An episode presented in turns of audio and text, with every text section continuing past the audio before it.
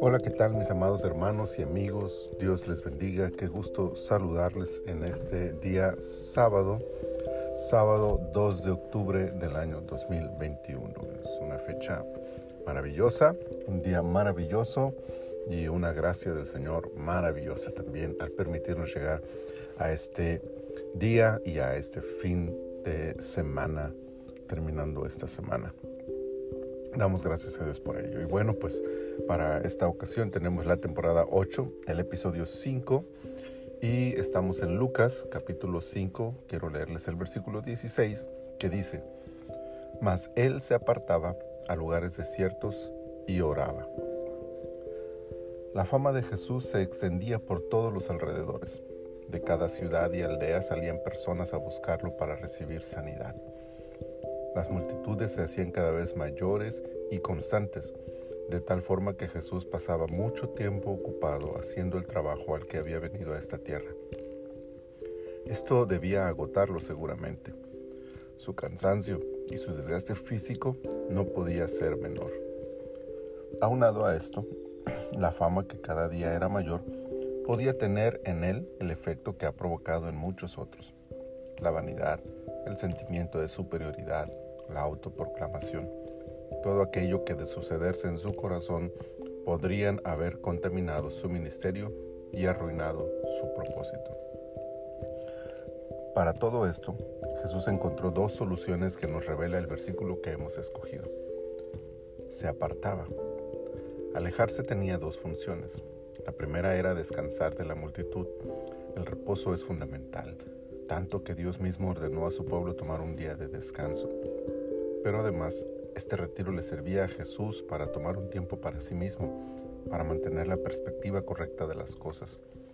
Jesús era muy social, pero entendía la importancia de no dejarse llevar por la fama y eso lo motivaba a distanciarse de las personas. Qué importante es el equilibrio entre la vida social y el tiempo de soledad en el que hagamos conciencia de quiénes somos y hacia dónde vamos permitir que los éxitos o logros obtenidos ante la sociedad nos atrapen y nos hagan sentir superiores o mejores que otros. Y oraba. Pero la soledad por sí misma no era suficiente. La reflexión generada en la distancia de los lugares desiertos no basta para mantener la perspectiva.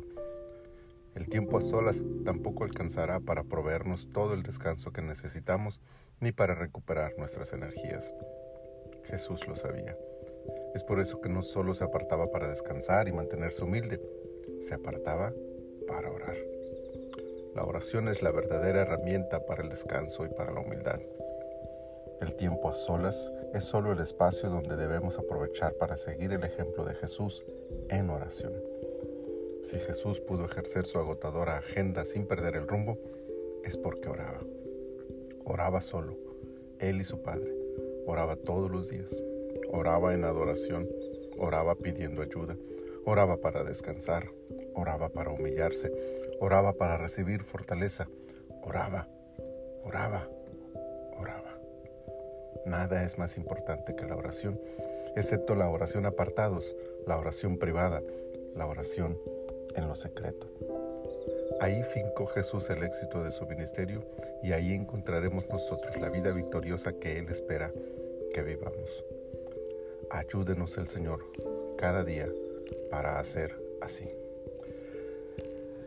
Ah, Señor, qué hermoso eres. Muchas gracias, muchas, muchas gracias por este día, por tu preciosa palabra, por este recordatorio permanente de que debemos vivir una vida de oración. Ayúdanos, Señor. Ayúdanos a no solo tomar tiempo para descansar, Ayúdanos a no solo apartarnos para mantener una sana perspectiva de las cosas, ayúdanos para hacerlo en oración, en tu presencia, en comunión contigo. Ayúdanos, Señor, para disfrutar de tu presencia a nuestro lado y que sea esta la que nos fortalezca y nos lleve a la victoria. Gracias, Señor, por este día y gracias por tu palabra. Ponemos en tus manos nuestra vida para que tú te glorifiques en ella. En el nombre Jesús. Amén. Amén. Mis amados hermanos, tengan un sábado bendecido. Mañana tengan un tiempo glorioso en la presencia del Señor y en la congregación. Adoremos juntos a nuestro Dios. Si usted no tiene un lugar donde congregarse, acérquese conmigo yo le puedo ayudar para mostrarle cómo poder compartirle un mensaje de la palabra del Señor en domingo. Y en todo caso, nos leemos y nos oímos el próximo lunes con ayuda del Señor para otro devocional en su reposo. Bendiciones, mis amados hermanos.